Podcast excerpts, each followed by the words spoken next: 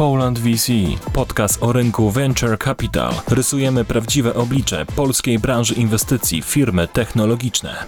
Cześć, witam Was w 46. odcinku podcastu Poland VC. Z tej strony Łukasz Kulicki z kancelarii Linkę Kulicki.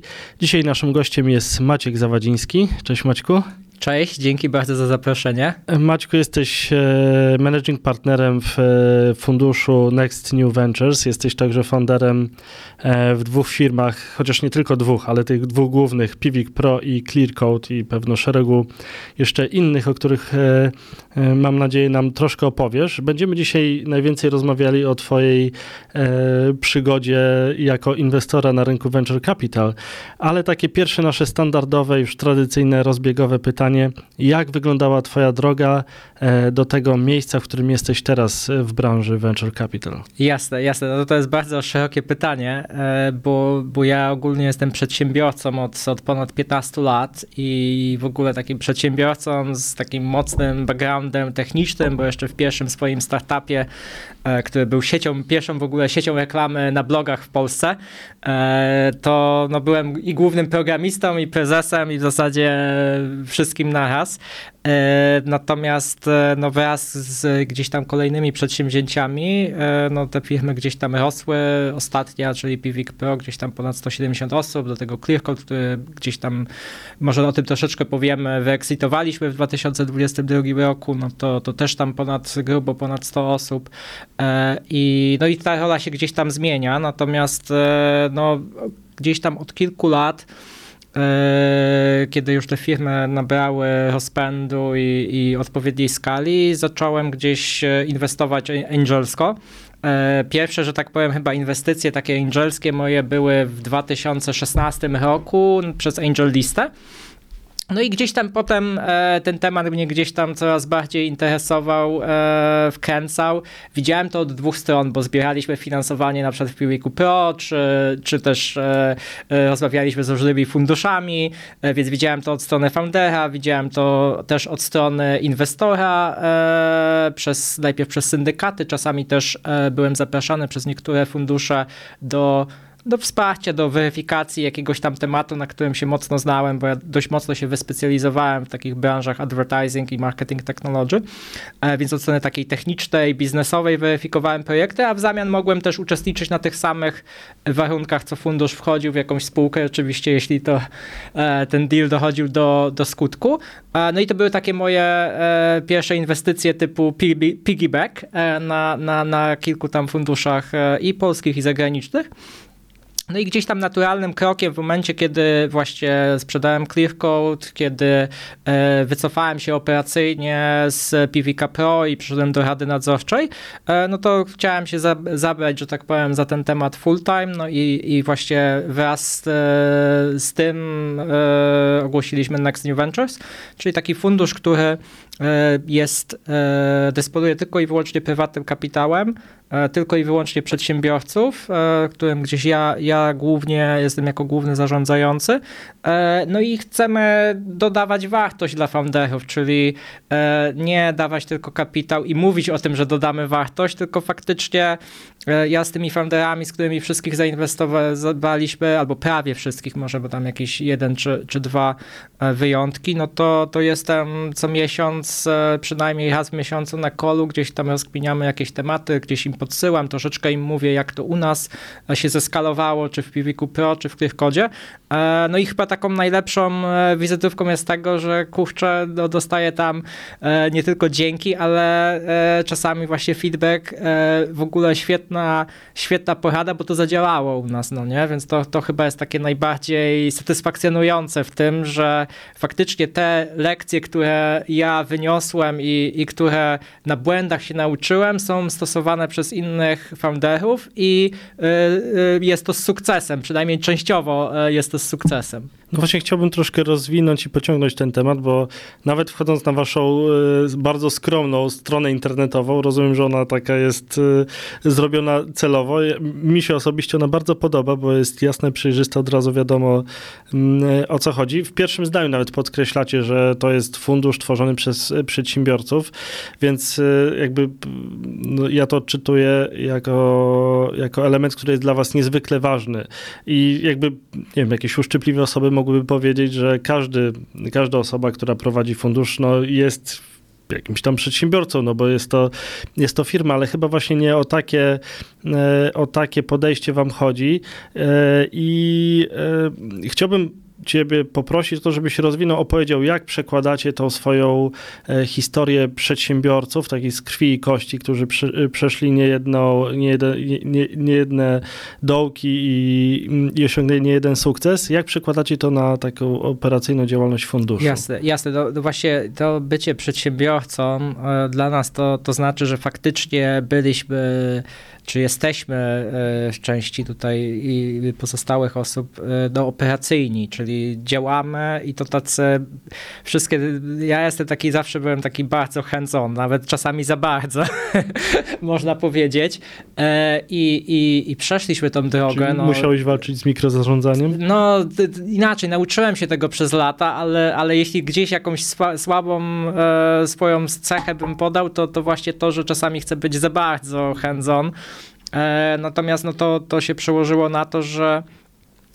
taki fajny przykład właśnie, który, który jak, jak dodajemy wartość. No, ja w Piwiku Pro w pewnym momencie e, no, przejęłem jako e, prezes zarządu też rolę heada sprzedaży i w zasadzie się tylko na tym skupiłem. Dzięki temu, że mieliśmy innych wspaniałych zarządzających w zarządzie, między innymi Piotra Korzeniowskiego, który teraz jest już CEO, wtedy, wtedy CEO i ja się skupiłem tylko i wyłącznie na tej sprzedaży i tak naprawdę zbudowałem od początku proces handbooki booki, playbooki, materiały, tam jakieś master slide decki, które mają po, po 100 slajdów na każdą okazję, więc e, i, to zadziałało. Po prostu nagle ta maszyna zaczęła się rozpędzać i Piwik Pro gdzieś tam z takich wzrostów, gdzieś tam 20% rok do roku, że tak się bujaliśmy przez chyba rok czy dwa, no w tej chwili rośnie tam 40-50% rok do roku, a ma, a ma już tam e, chyba już teraz osiągnął 14 milionów euro ARR więc e, i te rzeczy działają w zasadzie wiadomo, teraz następne osoby ulepszają to, natomiast no, zasada działania jest podobna. No ja się też dzielę tym na przykład e, z founderami, jak, jak taki, nie wiem, onboarding salesa zbudować, jak zbudować proces sprzedażowy, jak tam marketingowo to ograć, e, jak sobie ten, że tak powiem, funnel mierzyć w taki przewidywalny sposób. Interesuje mnie w tym kontekście, bo y, no zakładam, że też y, founderzy przychodzą do was, bo wiedzą, że jesteście przedsiębiorcami i mogą oczekiwać takiego y, bieżącego wsparcia troszeczkę na innym poziomie, ale też każdy founder ma jakieś tam swoje własne osobiste uwarunkowanie uprzedzenia i zastanawiam się, ile zajmuje ci przekonanie foundera do tego, że powinien coś zmienić, powinien przestać się skupiać, nie wiem, na wszystkim, powinien przejść, nie wiem, właśnie tak jak ty do, e, do sprzedaży i ułożyć tutaj to, to jest taka, wiesz, kolejna zasada, którą stosujemy, że jeśli nie chcesz tej pomocy, to my nie będziemy ci na siłę jej wciskać, bo, bo czasami po prostu trzeba samemu coś przejść. E, ja też nie mówię nigdy, że ten nasz sposób, który działa i który mamy dowie, dowiedziony na, na, na przykładach, e, że on jest jedyny albo że jest słuszny, no nie? Więc on zadziałał w firmie typu na przykład Pivik Pro czy ClearCode, ale czy on zadziała w twojej firmie, nie ma gwarancji. Więc mogę ci powiedzieć, jak to zorganizowaliśmy, jak to zadziałało. No i, i, i, i takich pytań mam czasami nawet e, dzwo, e, dzwonią niektórzy do mnie, słuchaj Maciek, coś, czy mógłbyś podpowiedzieć, jak tam e, coś rozwiązaliście? Albo ostatnio nawet w tym tygodniu mieliśmy chyba rozmowę właśnie taka spółka fajna, która gdzieś teraz wchodzi w takie kontrakty mocno korporacyjne, no i rozkminialiśmy właśnie jak tematy związane z compliance, security, jakie certyfikacje teraz zrobić, jakie sobie odłożyć na później, bo jesteście nie wiem, za mali jeszcze, e, jaką dokumentację przedstawiamy klientom, żeby się uwiarygodnić jako mniejsza firma współpracująca z gigantem. No i to są rzeczy, które my przechodziliśmy, bo na przykład mieliśmy mamy tam e, bardzo dużo rządowych czy, czy finansowych, ubezpieczeniowych, e, telekomów, klientów, no więc tego doświadczenia są naprawdę no, całe spektrum z całego świata, przynajmniej tego zachodniego świata, Europy Zachodniej i Stanów Zjednoczonych. No ja się tym chętnie dzielę pokazuje, co u nas zadziałało, co, co gdzieś tam niekoniecznie działa. E, no i teraz tak naprawdę decyzja, czy to zastosować w praktyce, albo jak zastosować w praktyce, jak to przekuć, no to należy do, do, do foundera, no bo to on jest tą siłą napędową i to nie chodzi o to, żeby mówić mu, jak e, masz coś robić, e, tylko po prostu się podzielić jakimiś tam rzeczami, które e, zadziałały, nie zadziałały w innej firmie, która działa w podobnej branży. I, I to jest jakieś takie, wydaje mi się, nasze przesłanie, że jeśli tą pomoc będziesz chciał, to, to zawsze jej udzielimy, ale nie, nie będziemy ci narzucać i mówić weź skup na czymś innym zupełnie. E, Okej, okay, możemy wyrazić swoje zdanie, że chyba ten kierunek to może warto przemyśleć, albo przynajmniej sobie odp odpowiedz sobie na te pytania, natomiast nigdy nie powiemy ci nie rób tego i skup się na czymś innym. E, a tak statystycznie z twoich doświadczeń e, jako venture inwestora, jako anioła biznesu, jako przedsiębiorcy, z czym największe problemy mają polscy founderzy? Czy jakby da się to sprawdzić do jakiegoś wspólnego mianownika, e, tak statystycznie, czy, czy jest to dużo bardziej zróżnicowane niż mi się wydaje? Wydaje mi się, że to jest dość zróżnicowane, natomiast takim może wspólnym mianownikiem jest to, że mamy, jesteśmy bardzo mocni produktowo i technicznie dużo bardziej niż e, spółki zachodnie, amerykańskie czy tam z Europy Zachodniej. Natomiast jesteśmy ogólnie słabsi w marketingu i sprzedaży. I to nie jest nic odkrywczego, no bo Polska software house'ami stoi albo stała, no to się powoli zmienia. Natomiast e, nawet po nas widać, no przecież Piłek Pro wyrósł jako jakiś tam e, sub e, ClearCode'u, potem to zrobiliśmy spin-off. Natomiast takich historii tego typu, że coś wyrosło z Software House'u albo Software House się przekształcił w produkt, bo był na tyle mały, że można było przerzucić to po zebraniu rundy inwestycyjnej, jest bardzo dużo i, i, to, jest, i to jest mega mocna strona. Natomiast jednocześnie jest dużą słabością, że mamy ten przerost tego IT, że to IT, nawet u nas na początku, no to to IT było przecież chyba z 70% osób w firmie się zajmuje sprawami technicznymi. No to jest to już się oczywiście zmieniło z czasem trochę, ale e, to jest bardzo mocna strona, że mamy bardzo dopracowane i, i, mocne produkty, natomiast nie zawsze potrafimy ich e, dobrze sprzedawać albo dobrze ich gdzieś tam marketingowo, e, że tak powiem, przedstawić na rynku. No, tak patrząc na y, chociażby na Pivik Pro, weźmy sobie właśnie taki przykład tej, tej firmy, no to jest firma, która dostarcza takie alternatywne rozwiązanie do Google Analyticsa i no natu, jakby naturalnie mi się nasuwa takie pytanie, jak, y, y, jak wpadliście na to, żeby konkurować z Googlem, no bo tak to, tak wprost bym to, bym to nazwał. Jakie lekcje z tego wyciągnąć, no bo robicie to z sukcesem, przynajmniej na jakimś tam E, na, na części rynku.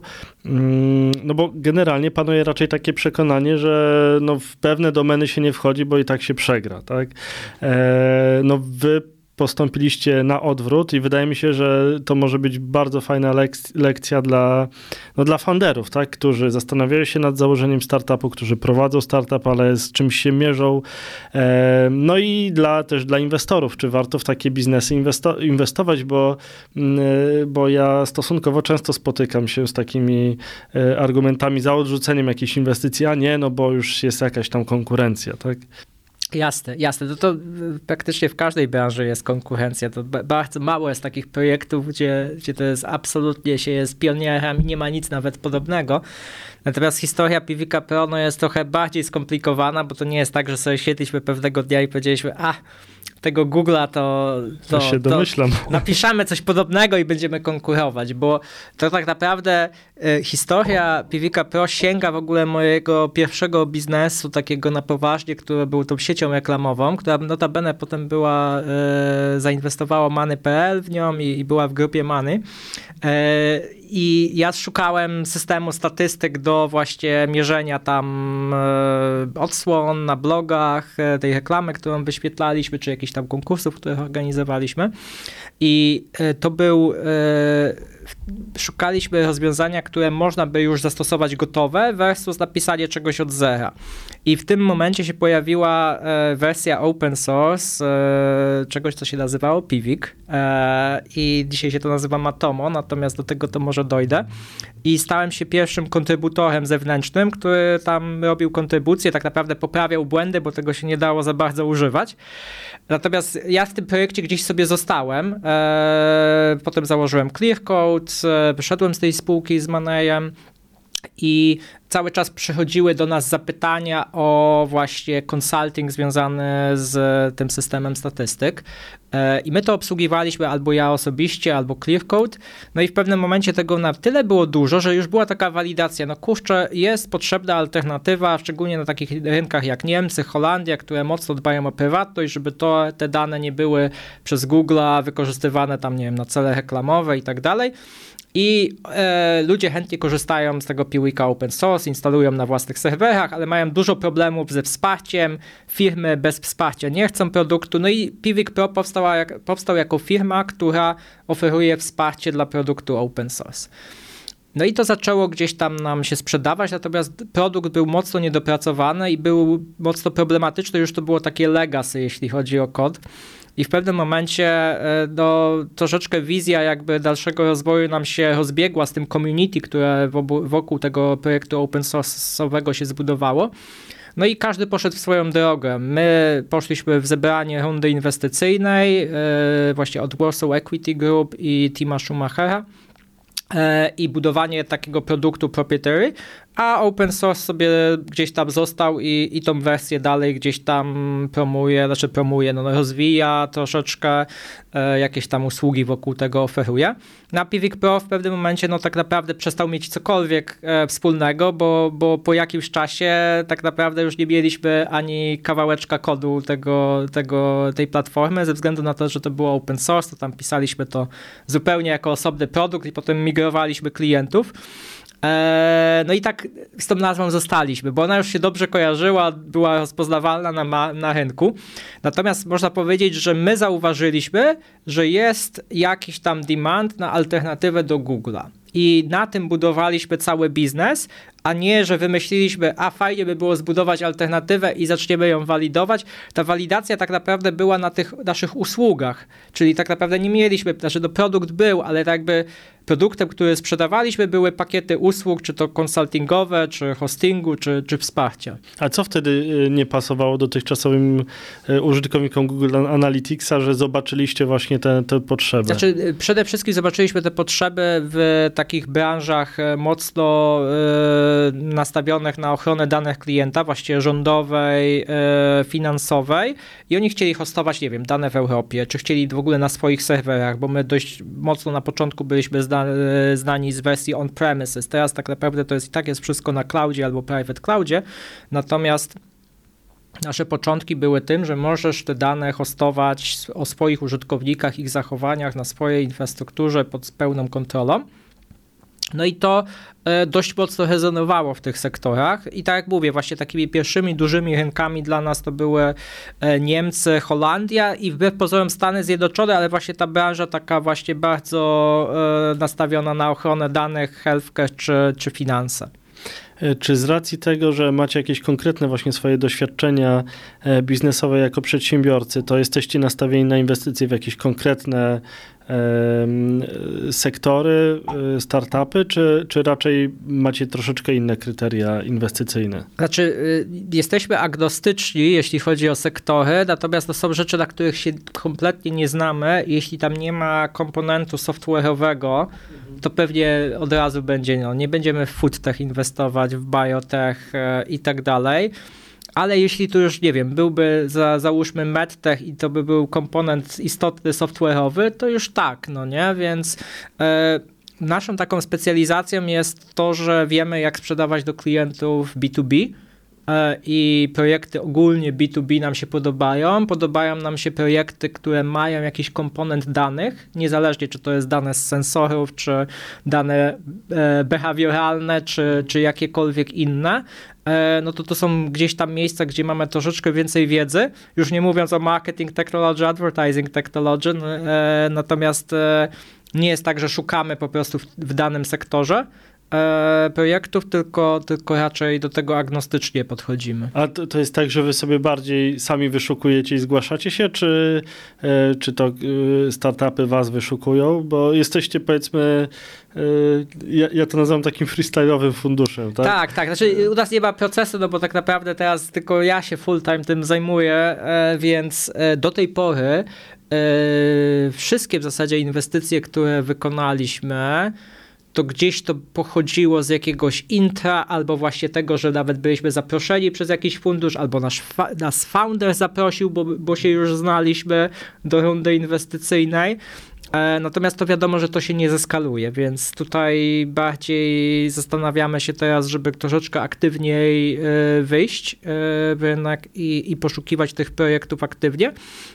Co nie znaczy, że cały czas nie przychodzą takie z polecenia gdzieś tam, czy w ogóle po prostu jakieś takie, które do nas się odezwą. Natomiast ja też się staram gdzieś udzielać właśnie w community takim i wrocławskim, i, i startupowym, żeby właśnie troszeczkę dzielić się wiedzą no bo to też jest najlepsze miejsce, gdzie można spotkać founderów i gdzie ten founder od razu będzie widział, ok, może ten gość e, mówi fajne rzeczy, e, ciekawe, to, to może warto by było, żeby on też tutaj e, w nas zainwestował. Więc to, to jest taka teza, że, że to jakby no chcemy pokazać tą wartość. My, nie chcemy inwestować w projekty, gdzie my nie jesteśmy w stanie dodać żadnej wartości. Takiej już, ale takiej prawdziwej, nie takiej, e, gdzie jest napisane e, przez fundusz, gdzie są same osoby finansowe i mówią, że dodają wartość biznesową, e, tylko taką wartość biznesową faktycznie, którą jesteśmy w stanie gdzieś tam pewne rzeczy wskazać albo podrzucić, czy, czy nawet powiedzieć jak, i podzielić się, jak my pewne rzeczy. To też tak myślę daje taką osobistą satysfakcję, jak wiesz, że możesz jakoś się zaangażować, jakoś pomóc i to daje taki konkretny efekt, troszkę jakbyś e, czyimiś rękami coś, e, coś robił. Tak, no, na pewno daje to satysfakcję, w szczególności jak się słyszy, że, że coś zadziałało, no nie, no bo, bo to mówić sobie można, natomiast no, jak się gdzieś tam za którymś razem słyszy, że kurczę, to, to fajnie zadziałało, no to, to, to daje niesamowitą satysfakcję. E, powiedziałeś o tym, że e, chcecie troszkę aktywniej działać. Czy to znaczy, że będziecie troszkę e, zwiększali ten fundusz, może szukali jakichś nowych funduszy, wychodzili jakoś szerzej? Tak, znaczy tutaj mamy tutaj kilka jakichś tam idei się w tej chwili kotwuje. No jedna jest taka, żeby gdzieś jednak się spartnerować z zarządzającymi, powiedzmy takimi już bardziej, e, którzy mają doświadczenie w prowadzeniu funduszu VC i zbudowania funduszu takiego, gdzie też będą zewnętrzne środki. E, tutaj no, pytanie jest, jak to pogodzić z tym naszym, że tak powiem, e, motto, czy tam myślą przewodnią, jak, jak inwestować. E, na, to, na pewno ten, ten fundusz gdzieś się on będzie zwiększał. Natomiast no, taki problem, z, do, z, którym sobie się teraz mierzymy, no to, że te nasze tikety inwestycyjne do tej pory były gdzieś tam w zakresie 50, 100, może tam 100 kilkunastu tysięcy euro per spółka. I, I, przy takim tikecie my nie jesteśmy w stanie na przykład zalidować żadnej rundy. Zresztą też nie mamy capacity do tego. Mając gdzieś tam fundusz, czy, czy partnerski, czy, czy po prostu fundusz, który gdzieś tam dysponuje dużo większymi środkami, no to może moglibyśmy, moglibyśmy też lidować przynajmniej w takich rundach e, pre-seed seed i, i to jest jakiś tam kierunek, który, który osobiście gdzieś tam researchuję. Sam teraz jestem w programie akceleracyjnym VC Lab e, dla takich e, emerging managers e, funduszy. Więc e, no to jest coś, co, co gdzieś tam mi chodzi teraz po głowie i, i myślę, żeby w tym kierunku iść. No a druga rzecz, drugi, drugi, że tak powiem, sposób to to jest po prostu e, zwiększyć, zeskalować to, co robimy do tej pory, czyli no, zwiększyć ten network founderów, z którymi mamy kontakt, zwiększyć polecenia, może troszeczkę e, wykorzystać nasze doświadczenia marketingowe w, z firm e, poprzednich i, i zacząć e, bardziej aktywnie robić marketing funduszu, no bo jak zobaczyłeś, bardzo treściwie i krótko opisujemy, co robimy. Znaczy ja to bardzo lubię takie podejście, tak, bo, no bo jest wprost między oczy, tak? Tak, Także... tak, znaczy ja, ja, też, też lubię wprost mówić i, i, między oczy, natomiast no, żeby zwiększyć widoczność, jednak trzeba troszeczkę kontentu tworzyć. No akurat z marketingiem polskie fundusze VC w ogóle mają Pojawiać duży się w podcastach. Długo, tak. ci, długo cię nie musiałem namawiać, ale powiedziałeś o VC Labie. E, ja o tym nie wiedziałem, ale jakbyś mógł troszkę więcej o, o tym opowiedzieć. Po pierwsze, jak taki program akceleracyjny dla, e, dla menadżerów w tej branży y, wyglądają. E, no i w ogóle jak zdobywać wiedzę, tak żeby dobrze tworzyć e, fundusz VC, czy dobrze inwestować anielsko na, na początku. Myślę, że w Polsce mimo wszystko jest dużo osób, które nie są na tym rynku, e, ale, ale chciałyby. Interesują się, może troszkę się boją. Jasne, że to dla takich osób VC Lab jest, jest świetny, bo on jest w stanie nie tylko e, można zdobyć dużo wiedzy, ale też sobie ją uporządkować, bo ja trochę tej wiedzy, że tak powiem, nabyłem e, od strony właśnie przedsiębiorcy, inwestora, patrząc jak inni inwestują, jak, jak wyglądają, nie wiem, tym shity, wszystkie inne, inne rzeczy. E, natomiast no też takich rzeczy od strony wewnątrz, od kuchni funduszu nie wszystkie wiedziałem, no nie? Jak na przykład robić, e, jak się powinno rozliczać capital call, które są, e, no może nie capital call, tylko second closing, first closing i tak dalej, no nie? Funduszu, jeśli on się tam jest zbierany na, na przestrzeni, nie wiem, dwóch, trzech lat. Więc, więc na pewno ten program wygląda tak, że no po pierwsze trzeba się dostać, tam trzeba mieć jakiś tam, przejść jakiś tam program selekcji. E, I następnie takie są sprinty tygodniowe, gdzie zawsze jest mniej więcej około 10 zagadnień do opracowania. Właśnie praca nad tezą inwestycyjną, praca nad tam prezentacją, nad brandingiem. No i też jest taki nacisk, żeby gdzieś tam zbierać feedback od e, różnych networku i tak naprawdę już nawet zacząć pitchować ten fundusz i zbierać e, potencjalne takie soft commitmenty do, do, od LP-ów, czyli Limited Partners, którzy, którzy będą dawać kapitał. E, no i jest ten program intensywny. Na pierwszy sprint się wydawał, o, co tam, e, w sumie to takie proste zagadnienia, ale potem z każdym kolejnym tych, tego materiału było dużo. A są, są tam takie osoby, które po prostu się interesowały, ale generalnie jeszcze z takimi inwestycjami VC tak ak aktywnie nie miały, nie miały tak, do czynienia? Je, jest, jest sporo takich osób, znaczy tak naprawdę głównie ten jest program, jest dla tych menadżerów, które robią pierwszy fundusz. Więc to jest właśnie od tego strony, od tej strony bardzo fajne, że można zdobyć tą wiedzę. E, I e, ona jest przeznaczona właśnie dla, dla takich osób, które coś wiedzą, a już wiedzą, że ch będą chciały to robić, natomiast nie wiedzą jeszcze, jak pewne rzeczy sobie poukładać, albo czasem nawet no nie potrafią się zmotywować, żeby naprawdę to w kilka miesięcy sobie wszystko wyklarować, bo ten program właśnie, tak jak mówię, jest in intensywny, odpada co tydzień trochę osób z niego. Więc to nie jest tak, że tam nie ma presji. No to tak naprawdę też trzeba mieć czas. Na przykład nie wyobrażam sobie tego programu robić jednocześnie prowadząc full-time e, firmę, e, szczególnie w taki sposób, jak ja, ja prowadzę, czyli hands-on. Mhm. E, jak ktoś ma, spędza, ma jakiś lifestyle biznes i spędza na niego 10-20 godzin w tygodniu, jasne, to może sobie ten program robić, natomiast no, ciężko go tak zrobić w pełni, żeby go w pełni z niego skorzystać, nie, nie zajmując się nim, nie przeznaczając sobie kilkadziesiąt godzin, może kilkanaście do kilkudziesięciu godzin w tygodniu na to.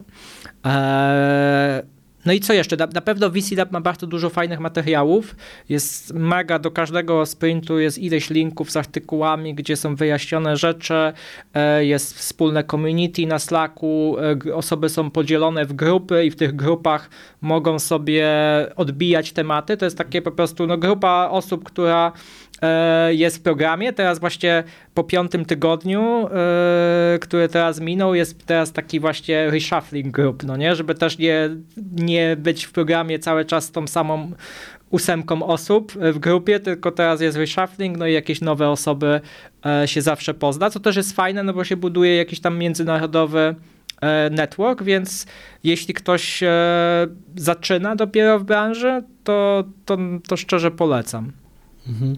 Czy jako aktywni przedsiębiorcy w jakiś inny, znaczy macie może jakieś takie inne niż standardowe kryteria patrzenia na founderów, czy to przed inwestycją, tak, jak sobie myślicie, czy zainwestować, czy nie zainwestować, jak, jak i później w takiej e, codziennej działalności, na przykład powiedziałeś o tym, że e, nie, nie wpychacie się z, z, pomocą na siłę, tylko, e, tylko szanujecie jakieś inne zdanie founderów. Jak, jak do tego podchodzisz? Czy, jeśli chodzi o kryteria inwestycyjne takie, może od tego zacznę, bo, bo chyba o to, o, to, o to było najpierw pytanie, no to no dla nas właśnie ci founderzy są najważniejsi tak naprawdę, no bo oni zbudują ten biznes e, i, i nawet jak obecny pomysł nie jest doskonały, no to jeśli są dobrzy founderzy, to oni ziterują i, i dojdą do tego, no nie? Więc e, jakby founderzy to jest w ogóle najważniejsze, ich zaangażowanie, ich jakaś pasja w ten projekt, wiedza, jakieś takie obycie e, biznesowe. E, no druga rzecz to jest to, czy, czy na ten produkt jest rynek, no bo, bo czasami są świetne gdzieś tam e, świetny team, e, świetny produkt, tylko nie za bardzo jest wystarczający rynek na to i, i to też jest taki jakiś drugi problem. No i, i trzecia rzecz to tak naprawdę ten produkt, że czy on ma jakiś tam faktycznie ten competitive advantage, jak sam widziałeś w naszym przypadku, to to nie musi być to, że nie ma konkurencji, ale no czym, czym będziecie wygrywać, no nie? I, i, i cena to na pewno nie jest competitive advantage, więc e, czym będziecie wygrywać innym niż e, tutaj jakąś walką potencjalnie cenową e, z innymi firmami, które już w tej branży są i może mają dużo większe zasoby, pewnie z reguły mają, jeśli są dłużej na rynku, e, jak, jak wy będziecie zdobywać klientów. Też tak widzę, że takim wspólnym mianownikiem tych startupów, które zainwestowaliście, jest to, że one raczej E, mocno stawiają na ekspansję zagraniczną, że to nie są startupy, które się zamykają tylko w Polsce. Tak, tak. Znaczy w zasadzie e, no, one są wszystkie tam global first e, w zasadzie i... No właśnie takim, pamiętam, jednym ze startupów jest Edron, w którym zainwestowaliście, a ja chyba pamiętam, nie wiem czy dobrze przytoczę, ale pamiętam moment, w którym oni zakładali zespół chyba w Brazylii. Tak, tak, tak. W Brazylii oni tak, są tak, bardzo, bardzo egzotyczni. aczkolwiek Edron jest o tyle taki E, innym przypadkiem z tego całego naszego portfolio, że oni w Polsce faktycznie zaczynali, wciąż tak. są w Polsce bardzo mocni. E, natomiast do, do Global First to jest, wydaje mi się, bardzo dobry pomysł. Tu tak, też taka anegdotka. E, w Piwiku Pro pierwszego klienta z Polski pozyskaliśmy po sześciu latach bycia w biznesie, pięciu, sześciu i nadal Polska to stanowi tam kilka procent, e, takie małe kilka procent biznesu. Powiedzieli, że klienci chcieli mieć serwery w Europie, więc to zakładam, że główni klienci to byli z, z, e, z, jakby z tego obszaru. Tak, tak, tak. No, y, zdecydowanie najlepsze rynki, które, na których zaczynaliśmy, no to były Niemcy, Holandia, e, też kraje tam północy Europy. Eee, no i, i, Stany Zjednoczone, tak jak mówiłem, to też nie, nie zawsze było, że te dane muszą być w Europie, czy chodziło też czasami Gorzej na jest z przepływem yy, danych z Europy do Stanów, a nie w drugą tak, stronę. Tak, dokładnie, dokładnie, więc, e, więc e, no my też tam data center oferujemy różne, na przykład w Stanach teraz jesteśmy mega mocni, jeśli chodzi o branżę healthcare, bo tam wprost jest taka regulacja HIPAA, która, gdzie Google mówi, że Google Analytics nie jest zgodne z HIPAA. Więc tak naprawdę będąc w healthcare, a, a w Stanach to chyba GDP ponoć healthcare to jest większe niż GDP Polski, no to, no to muszą e, mieć inne rozwiązanie. I czy to będzie Adobe Analytics, które jest niesamowicie drogie, czy Pivik Pro, czy jeszcze może kilka innych rozwiązań. I my, okej, okay, zaczynaliśmy od tego, żeby tym compliance, tym, tym takim zgodnością z regulacjami być, e, konkurować, ale tak naprawdę produkt dojrzał po latach do takiego stopnia, że to naprawdę już nie, nie chodzi tylko o to, że e, tutaj będziecie zgodni, tylko tak naprawdę produkt, ludzie chcą używać go, bo jest dobry, jest naprawdę dobry, a teraz po tym jak Google e, zakopał Universal Analytics i wszyscy narzekają, że GA4 to po prostu no, nie nadaje się do użytku, przynajmniej dla tych mniej zaawansowanych użytkowników, no to tym bardziej jeszcze nas dopaliło, że no chcą, użytkownicy chcą korzystać z naszego produktu, bo jest łatwiejszy, szybszy, lepszy. E, a do tego jest jeszcze właśnie ten element privacy. Właśnie to yy, mi się wydaje bardzo ciekawe, bo yy, jak, jak o tym opowiadałeś, to mi się przypomniała rozmowa z jednym z naszych poprzednich gości o fintechu i e, no i tam sobie rozmawialiśmy o regulacjach, także to jest trudny rynek, bo jest bardzo uregulowany, ciężko jest z niego wejść, dostosować się i tak dalej.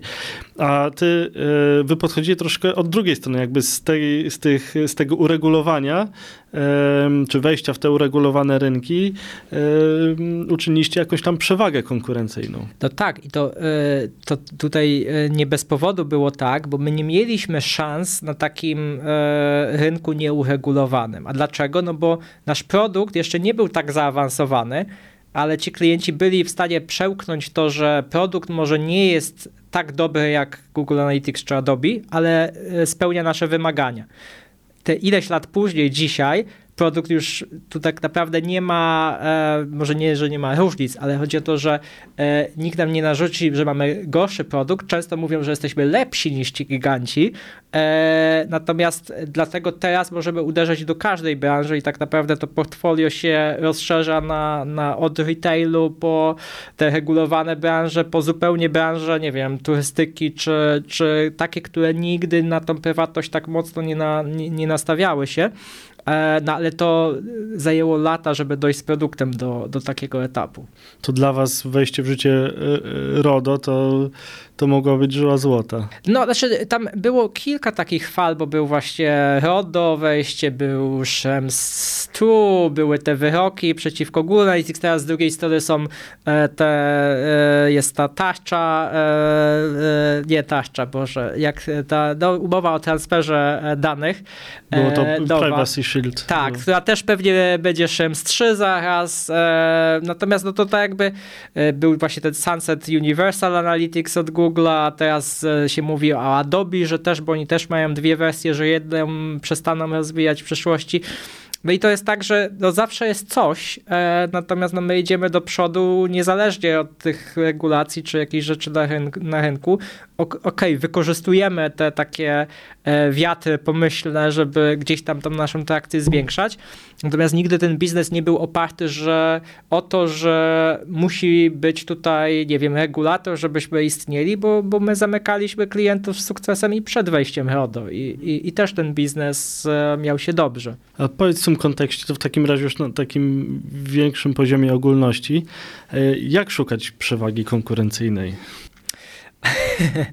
no, E, najlepiej rozmawiać z klientami. E, najlepiej, tylko że teraz jest pytanie, no jak zdobyć tych klientów. No zawsze się to od czegoś bierze. No u nas to były te usługi konsultingowe, często w, w takich firmach polskich, które mają jakiś tam background software house'owy, no to są klienci na usługi, i z tych usług się biorą e, jakieś, u, można upro, sproduktowizować jakąś usługę i w ten sposób, nie wiem, dogadać się, że zrobimy to dla klienta, w zasadzie tam powiedzmy za darmo, tylko za koszt licencji w przyszłości, no ale będziemy mieli to IP, będziemy mogli je oferować kolejnym klientom, więc na pewno trzeba znaleźć tą potrzebę u, u faktycznego klienta, który, e, który jest w stanie za to zapłacić, i to jest dobry sygnał, żeby gdzieś tam eksplorować e, temat.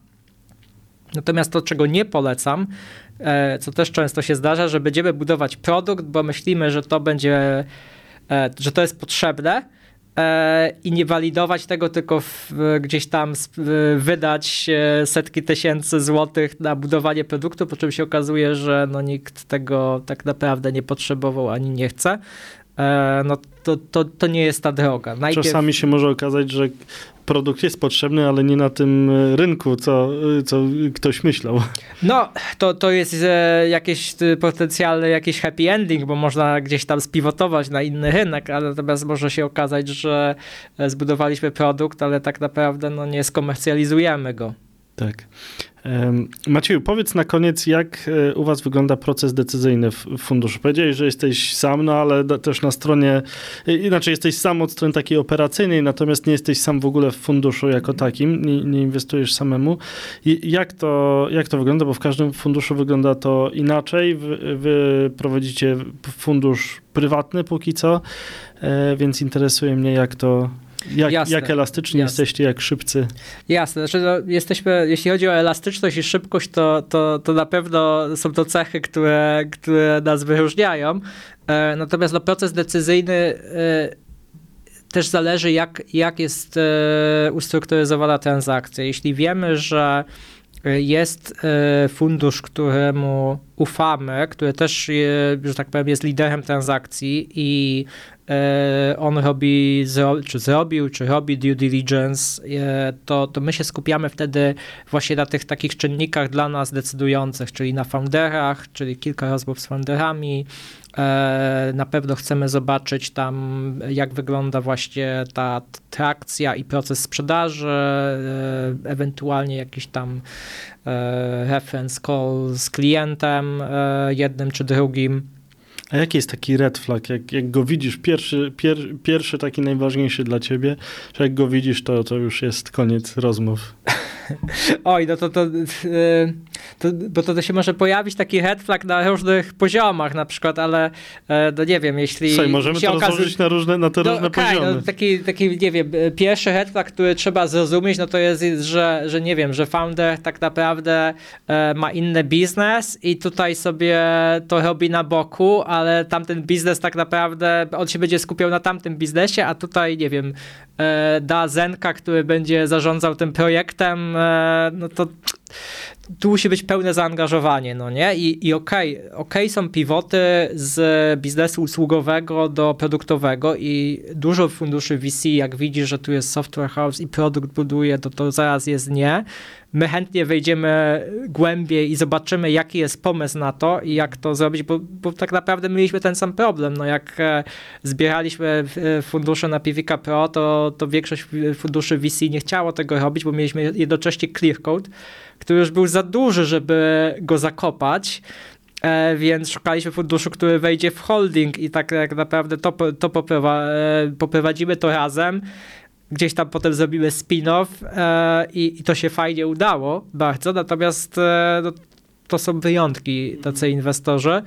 Eee, natomiast no, my mieliśmy to pełne zaangażowanie, w, że Piłek Pro to tutaj będzie ta największa wartość, a, a Clearcode po prostu jeszcze nam sfinansuje część tego, no bo, bo jest, jest gdzieś tam zyskowny. Mhm. Eee, no więc to, to, taki przykład red flagi. No inny przykład red flagi jest taki, że że nie wiem, że, że tak naprawdę e, nie ma klientów, nie ma trakcji, no bo mhm. bez tego, nawet jeśli, nawet jeśli to są jakieś proof of concept, ale faktycznie działające, że ktoś z tego korzysta i, i wiemy, że ten produkt ma szansę na komercjalizację. E, wiadomo, że to można powiedzieć, że no nie, nie zawsze fundusze inwestują, jak już są pierwsze revenue. Nawet nie mówię o pierwszym revenue, ale jakaś pierwsza adopcja. E, może to nas wyklucza z niektórych tam bardzo wczesnych rund, natomiast no, no chcemy widzieć, że no, są chętni na, na kupienie tego produktu, nawet nie wiem, wypróbowanie go i, i dodaje to dla nich jakąś tam wartość biznesową. Jeszcze mi przyszło do głowy jedno pytanie, bo zobaczyłem, że jedna osoba z waszego zespołu też interesuje się obszarem e, e, legal techu. No, nagrywamy u nas w kancelarii. Ja jestem prawnikiem, więc chciałbym o, to, o ten temat podpytać. Czy to jest obszar, którym też się jakoś interesujecie. Mm, e, niekoniecznie, nie wiem, już macie jakiś target inwestycyjny, ale czy się temu przyglądacie i jak na ten rynek patrzysz? Czy tutaj widzisz potencjał, czy, czy patrzysz tak jak wiele osób na ten rynek prawniczy, że jest skostniały, jeszcze trochę czasu musi e, upłynąć, zanim tutaj się coś zmieni? Myślę, że, że jest potencjał właśnie w jakichś tam produktach takich typowo software'owym, e, które gdzieś tam ulepszają procesy e, w kancelariach, więc jak najbardziej nie mieliśmy takiego projektu jeszcze do, do e, analizy, natomiast e, jest to coś, co, co na pewno chętnie zrobimy, szczególnie też na, biorąc pod uwagę doświadczenie Michała, z którym się znam od, od gimnazjum, tak mhm. naprawdę byliśmy tymi szczęśliwcami, którzy w tym systemie ja. Również, ja również. Więc no, gdzieś tam te nasze drogi się ponownie tutaj złączyły po latach takiej przyjaźni, e, też dla, na stronie biznesowej, więc mamy capacity nawet, żeby to dobrze ocenić, natomiast no, jeszcze takiego projektu e, gdzieś tam nam nie wszedł w nasze, w nasze ręce. E, Maćku, bardzo Ci dziękuję za rozmowę, za czas i cóż, życzę wszystkiego dobrego i powodzenia. Dziękuję bardzo. Do Miło usłyszenia. Było. Cześć. Do usłyszenia. Poland VC, podcast o rynku Venture Capital. Rysujemy prawdziwe oblicze polskiej branży inwestycji, firmy technologiczne.